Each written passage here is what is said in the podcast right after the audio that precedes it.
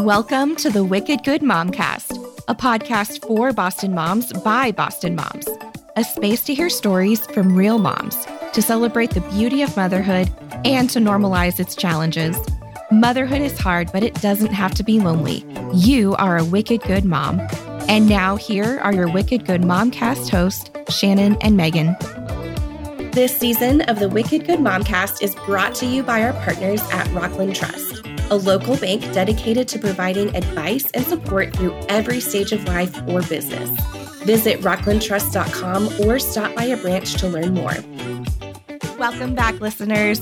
Today's guest is a Massachusetts realtor and real estate advisor. She's helping ambitious millennials maximize wealth through real estate and multifamily properties. This mom of three bought 10 houses before she was 30 as a way to invest in her future. Whether you're planning to buy your first property, optimize the sale of your home, or you're looking for an investing framework, she's committed to helping you achieve your real estate goals. We cannot wait to hear Dana's story today. Dana Bull caught the real estate bug in her early 20s, investing in homes across the Boston area.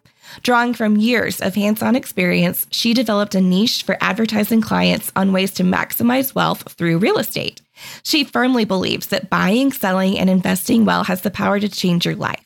An active voice in the real estate arena, Dana is a frequent expert in the media, and her work has been featured in the Wall Street Journal, Business Insider, The Washington Post, Bigger Pockets Podcast, CNBC, and so many more. Dana, welcome to the show. Shannon, thanks so much for having me. I'm excited to be here. Yes, I'm very excited to have you here. Can you take us back to the beginning? Share with us how your journey led you to even start investing in real estate. So, actually, the way I got into real estate investing was through just a need for housing. Mm-hmm. It was back in 2012. I just graduated from UMass during the recession. so, freshly minted marketing degree. And at the time, I needed an apartment so I was looking on Zillow. Zillow was brand new. And uh, it, it, was, I think it had only been available for a couple years. And so I started perusing rental listings. And that's when I figured out that I could actually buy mm-hmm. a condo and my monthly payment would be about the same. So that's how I, I sort of um, got into this investing world at a young age. It was it was just by chance. And then I received some guidance from a real estate agent who I, I give him the credit for advising me to get into the multifamily space. Right. So um, that's just sort of how it all started. And I think that's how it starts for a lot of people. They buy their first home, whether it's a condo or a single family, and they realize, oh, you know, there's there's more to this, mm-hmm. and um, and then that kind of segs, segues into investing. So, and I'm assuming by multifamily, we're talking apartments, duplexes, that type of thing? Yes. So in Massachusetts and really New England, one of the benefits we have is we have a fair amount of these small multifamily properties. So anything between two and four units, whether it's a duplex, triplex, or a quad, sometimes they're called two family, three family, and four family homes.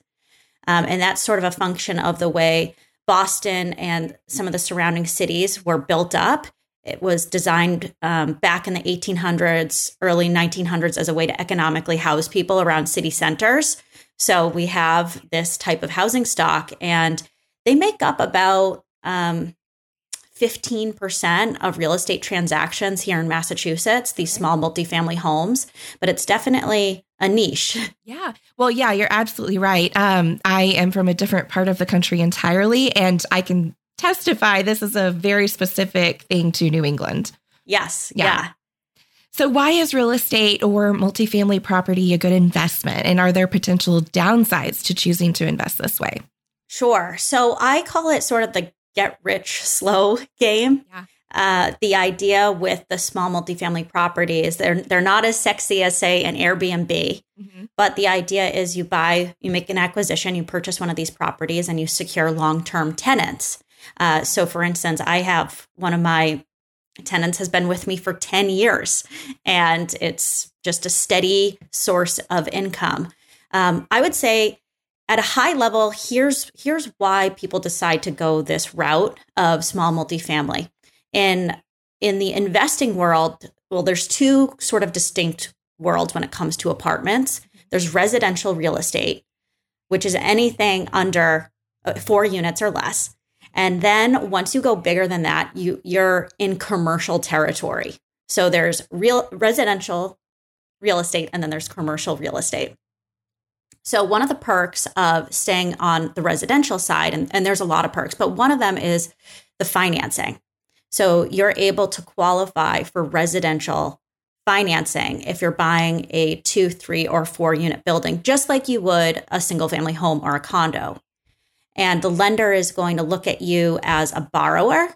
Uh, and then once you get into commercial territory, they're looking more so at the property and the property's performance. Okay. Um, so this is why I think it's such a great entry level strategy. It just, uh, people are familiar with this process. And one of the benefits is if there's um, anybody listening to this who would be interested in moving into a multifamily, is usually you can you can finagle a low down payment. So that makes the barrier to entry uh, much easier to break into, right? So um, typically in a, a, piece of investment real estate, you'd be required to put 25% down. Mm-hmm. But if you're able to move into one of the units, you can sometimes put down as low as 5%. So that's one of the biggest hurdles for people is the is the down payment. Right. Um, I would say there's three distinct benefits of of small multifamily properties. So the first is the idea is you get a little bit of an acquisition discount. Um, so the if you were to go and buy a three family, the idea is you're getting it at a lower price point than if you were to buy three individual condos. Mm-hmm. Right. Okay. And then you get some economies of scale because now you own three units under one roof. So if the roof fails, then you just have to replace one roof as as opposed to replacing multiple roofs. Point. Right. Right. Yeah. Um, so and then the best part is if you decide to exit the property, you decide to sell, you could sell it as a multifamily, or you could condo off the units and sell them for a premium mm-hmm. as condos. So there's there's a lot of options here. What the third benefit is that you can sell at a premium if you decide to do a condo conversion. Okay. So uh, you could you could sell it as a multifamily, which is usually usually the path of least resistance, but you could also go through a condo conversion process and actually uh, legalize the use and occupancy of those units as condos. And usually, you can get more for a condo, each condo, than as a right. full building. Yeah. So, um, but you did ask if there's any negatives. Yeah. So, uh, one of the big negatives is that these buildings are older. They're really not making more of them. So you're looking at some of the area's oldest housing stock, like I said, 1800s, early 1900s. So with that comes infrastructure items and bigger ticket items that might need to be repaired mm-hmm. or overhauled. Um, so that's uh, definitely one of the negatives of these types of buildings. Okay. Do you think, though, in your opinion, do the rewards outweigh maybe the downside? I think so. And I think because where many of these properties are sited, they are in some of the most desirable locations near the cities. Um, and not just Boston, but any of the surrounding cities. And so, so I do think in the long term, the negative of of the buildings being older is outweighed by the positive of the locations. Absolutely. Yeah. I know location is very important, and we are going to talk more about that in a little bit. Um, you mentioned Airbnb, and I'm curious what would be a good reason to, like you said, have long term tenants versus doing the Airbnb? So I think Airbnb is another great approach for people that want to get into real estate investing. Mm-hmm. And um, if I were starting my journey over, I would probably be interested in Airbnb when I started over a decade ago, Airbnb was just getting off the ground and it just felt um, a, a bit unproven. Right. And there was a lot of concern. Well, what if all the the towns and cities tighten up their regulations to the point of not being able to do Airbnb? And I think Airbnb, in some capacity, is here to stay. Um, that is still a concern, but not not a, a huge focus. Mm-hmm. So the Airbnb play is just a much higher touch model.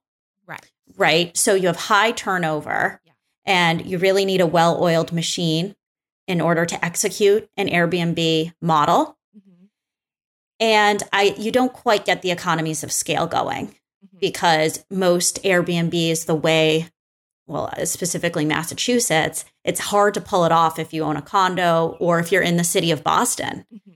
Uh, there, there are a lot of regulations that prevent you from from doing an Airbnb, and in neighborhoods where uh, the the you know densely populated areas, neighbors really don't love having all this transient activity. So that's a big piece of the Airbnb model is finding locations where this is sort of acceptable. Mhm. So I would say that the main difference is high touch. So even if you're not the person that's managing the day to day, you need to build a solid team to help you manage the Airbnb business as opposed to long-term rentals, which it's the expectation is you're not providing this almost hospitality like service, Yeah. right? Yeah. The exchange is uh, you're you're receiving housing as opposed to a vacation. Right. Yeah, and that's such a good point. So, um, my family over April vacation, we rented a little Airbnb cottage in Cape Cod, and it was off season, so you know we were kind of the only ones there, and it was fine. But my husband made the comment, and I agreed with him. It was such a small little community; you could tell, like pretty affluent.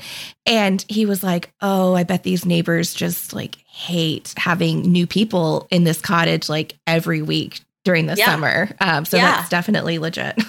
So I think you have to. It, well, it depends on, on where you're buying. I think there's across New England, there's locations that are positioned well for Airbnb up in New Mhm. Hampshire.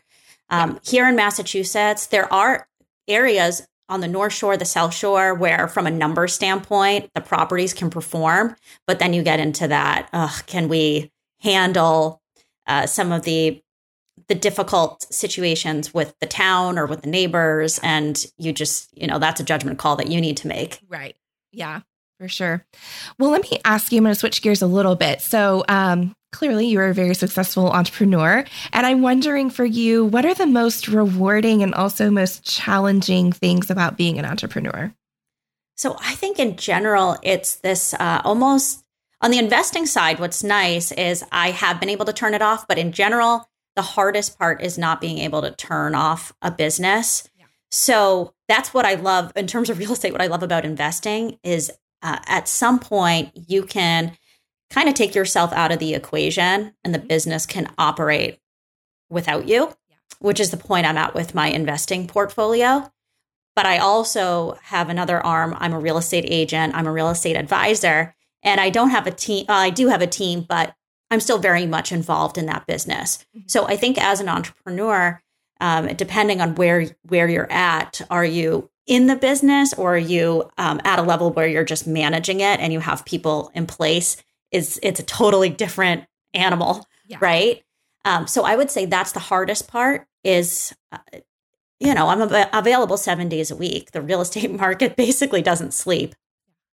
So, but I do love it. And I feel fortunate that I'm so passionate about what I do.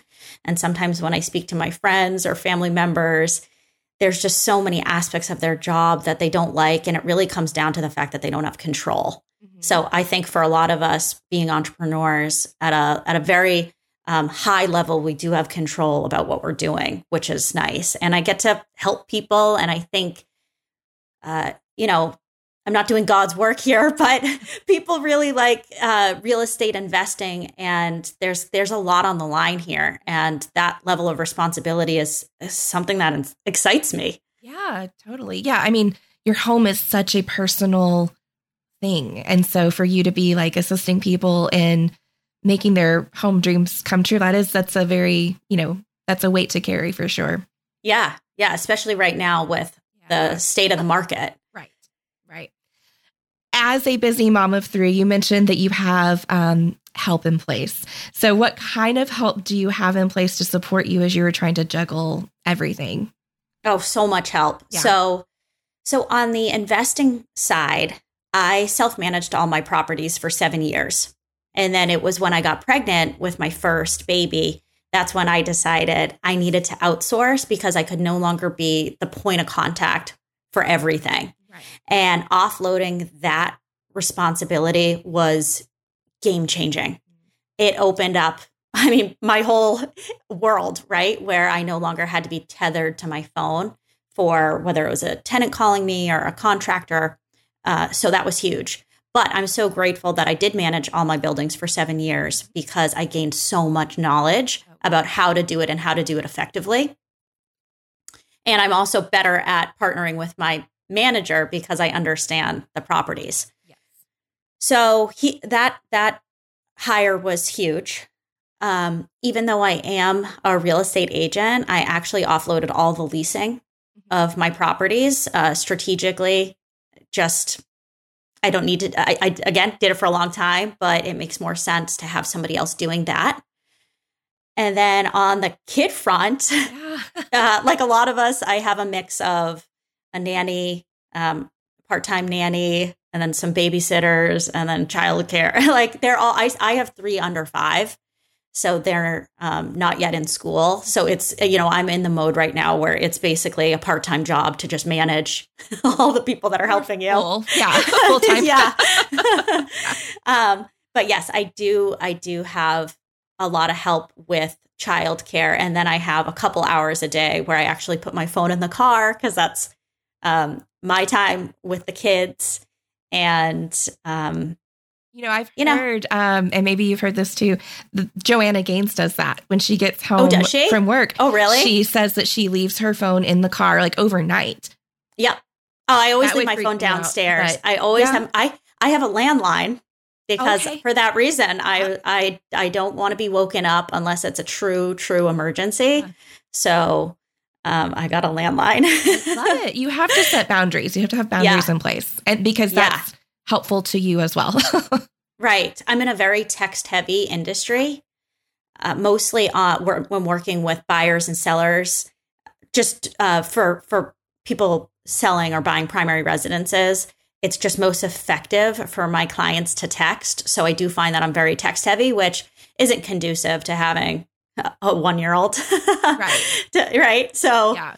um, but yeah, I definitely have help in place. I think you need help so that you can narrow in on what you're really good at and also what makes you happy.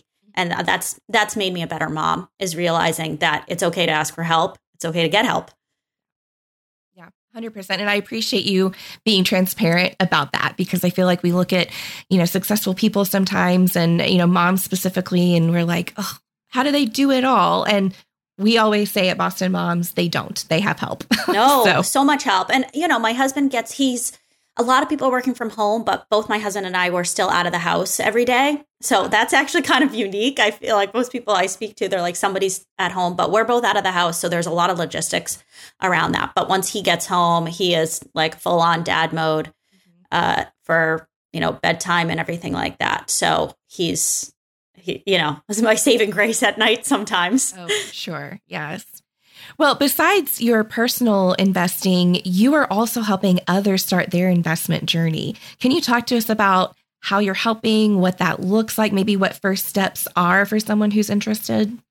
Yeah. So I really recognize this need in the marketplace for advisory services and mentorship, mm-hmm. not only for investors, but even just if you want to buy or sell your property.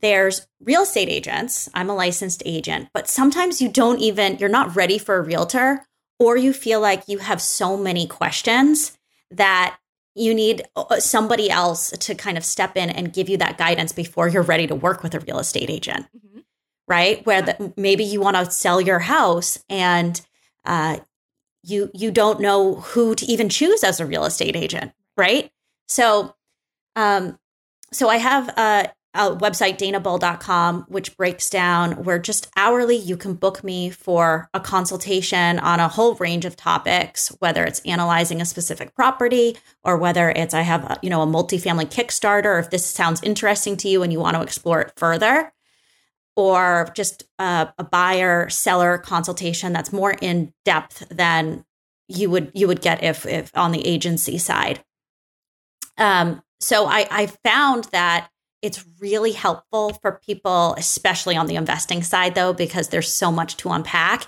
and it's really hard to get this information Yes. especially when you're starting out and you're trying to understand, oh, what's the difference between multifamily properties versus Airbnbs versus commercial? Mm-hmm. And and uh, breaking down what those options are, what the financing looks like, whether there's even a path forward for you based on financing. So um, if that's something that people want to do, they just want to, you know, they're kind of in the information gathering stage. The consultations are a great fit.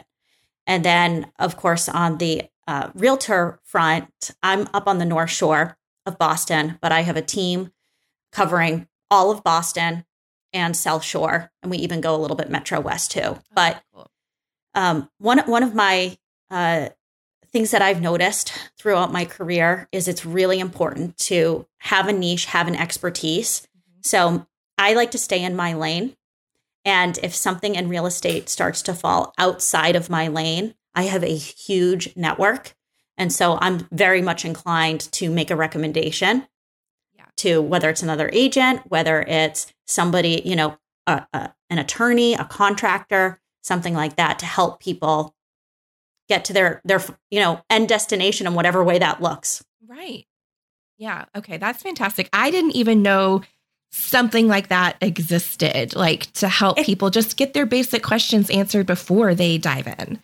It, it it didn't, and that's I think what was mm-hmm. so challenging. And I think for a lot of people, they almost feel guilty. They're like, I don't want to waste your time because I'm not ready. But it's like I haven't, you know, that's why I created this this secondary arm of my business is to to it's very affordable. I, it's $150 an hour, but just you know, let's let's get those questions answered, and then from there we can create a plan and start to execute if it's going to be in your wheelhouse. Yeah, you know, we've I've interviewed several um, other female entrepreneurs in this series, and that keeps coming up. Like if you see a need, fill it. Yeah, I think that's a yeah. huge part of being an entrepreneur. Is you know where is your niche? And you know is there a need that's not being met that you can meet? Right. And especially after having hundreds probably over a thousand consultations with first time investors uh, first time buyers second time buyers third time buyers or first time sellers that's a whole other topic. Uh, selling your house is a big deal and there's not a lot of information out there. And um, there there is this need and especially i think in our market here in Massachusetts in the Boston area, people are information hungry. Yeah. yeah. They want to make informed decisions. And part of that is they don't know what questions to ask. Mm-hmm. So it's, you know, these consultations are a culmination of all the questions that people have had and sort of boiling it down. You don't even know to ask this, but I'm going to give you the information. Right. right. Yes. 100%. Well, speaking of the housing market, we know it's been hot uh, in the last couple years. What is kind of the temperature of the market currently, and what advice do you have for buyers or sellers at this point in time? So everybody is just kind of holding their breath, hoping that things are going to cool down uh-huh. because we're it feels like we're in extra innings, right? Yeah. It's been so strong for so long, and when is the tide going to turn? And there's two pretty powerful dynamics at play right now why why has the real estate market not slowed? And the reason, well, most people know at this point, but it's tied to inventory. We don't have enough homes being sold to meet the demand. But why is the demand so high? And there's there's two big pushes. One is the millennial demographic has the most purchasing power right now. They're the biggest buyer group and they need homes. Mm-hmm.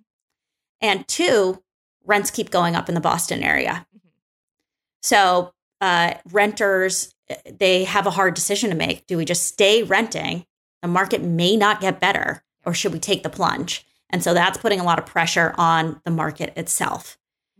So, and inventory is that that's that's you know a whole other issue. Is we don't have enough homes being built. We haven't had enough homes being built for a long time, and we now we don't have enough homes being sold because people locked in their interest rates during the pandemic at two and a half percent.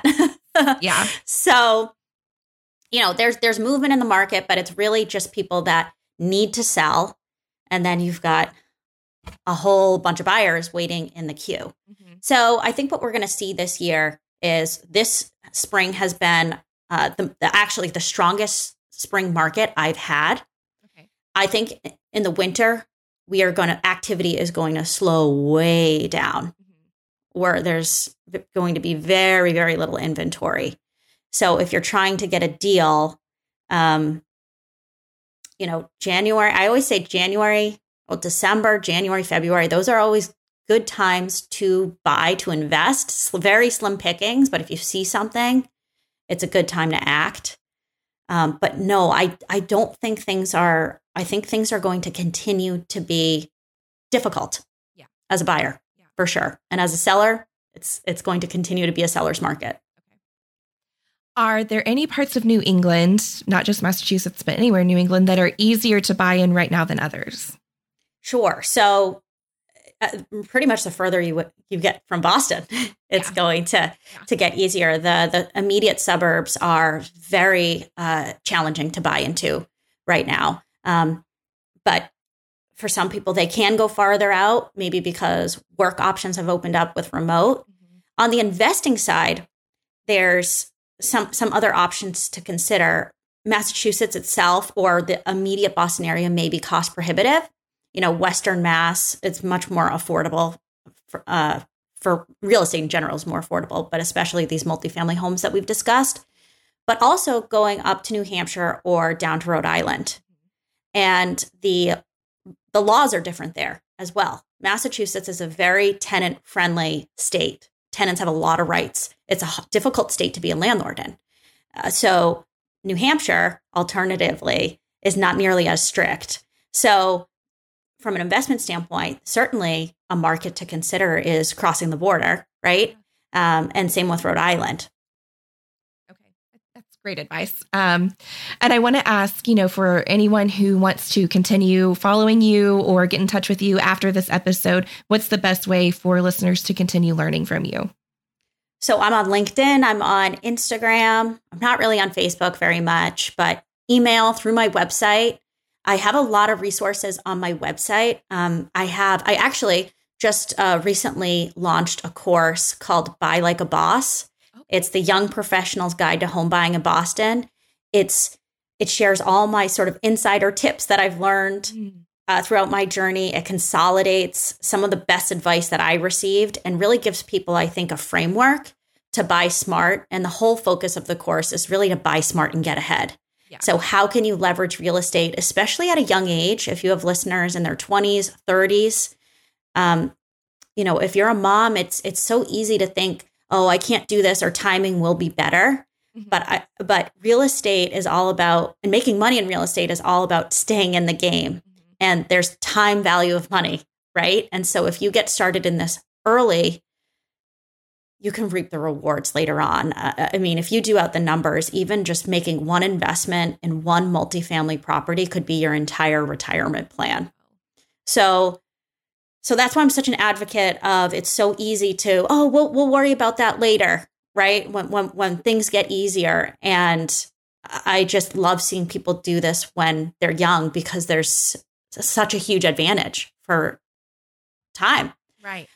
So, um, but yeah, my website has uh, the, the, courses. I have a whole course on multifamily investing. But if people have questions, they can certainly email me. Okay, fantastic. Well, we will definitely link your website and social media in our show notes on bostonmoms.com for anyone who wants to check that out.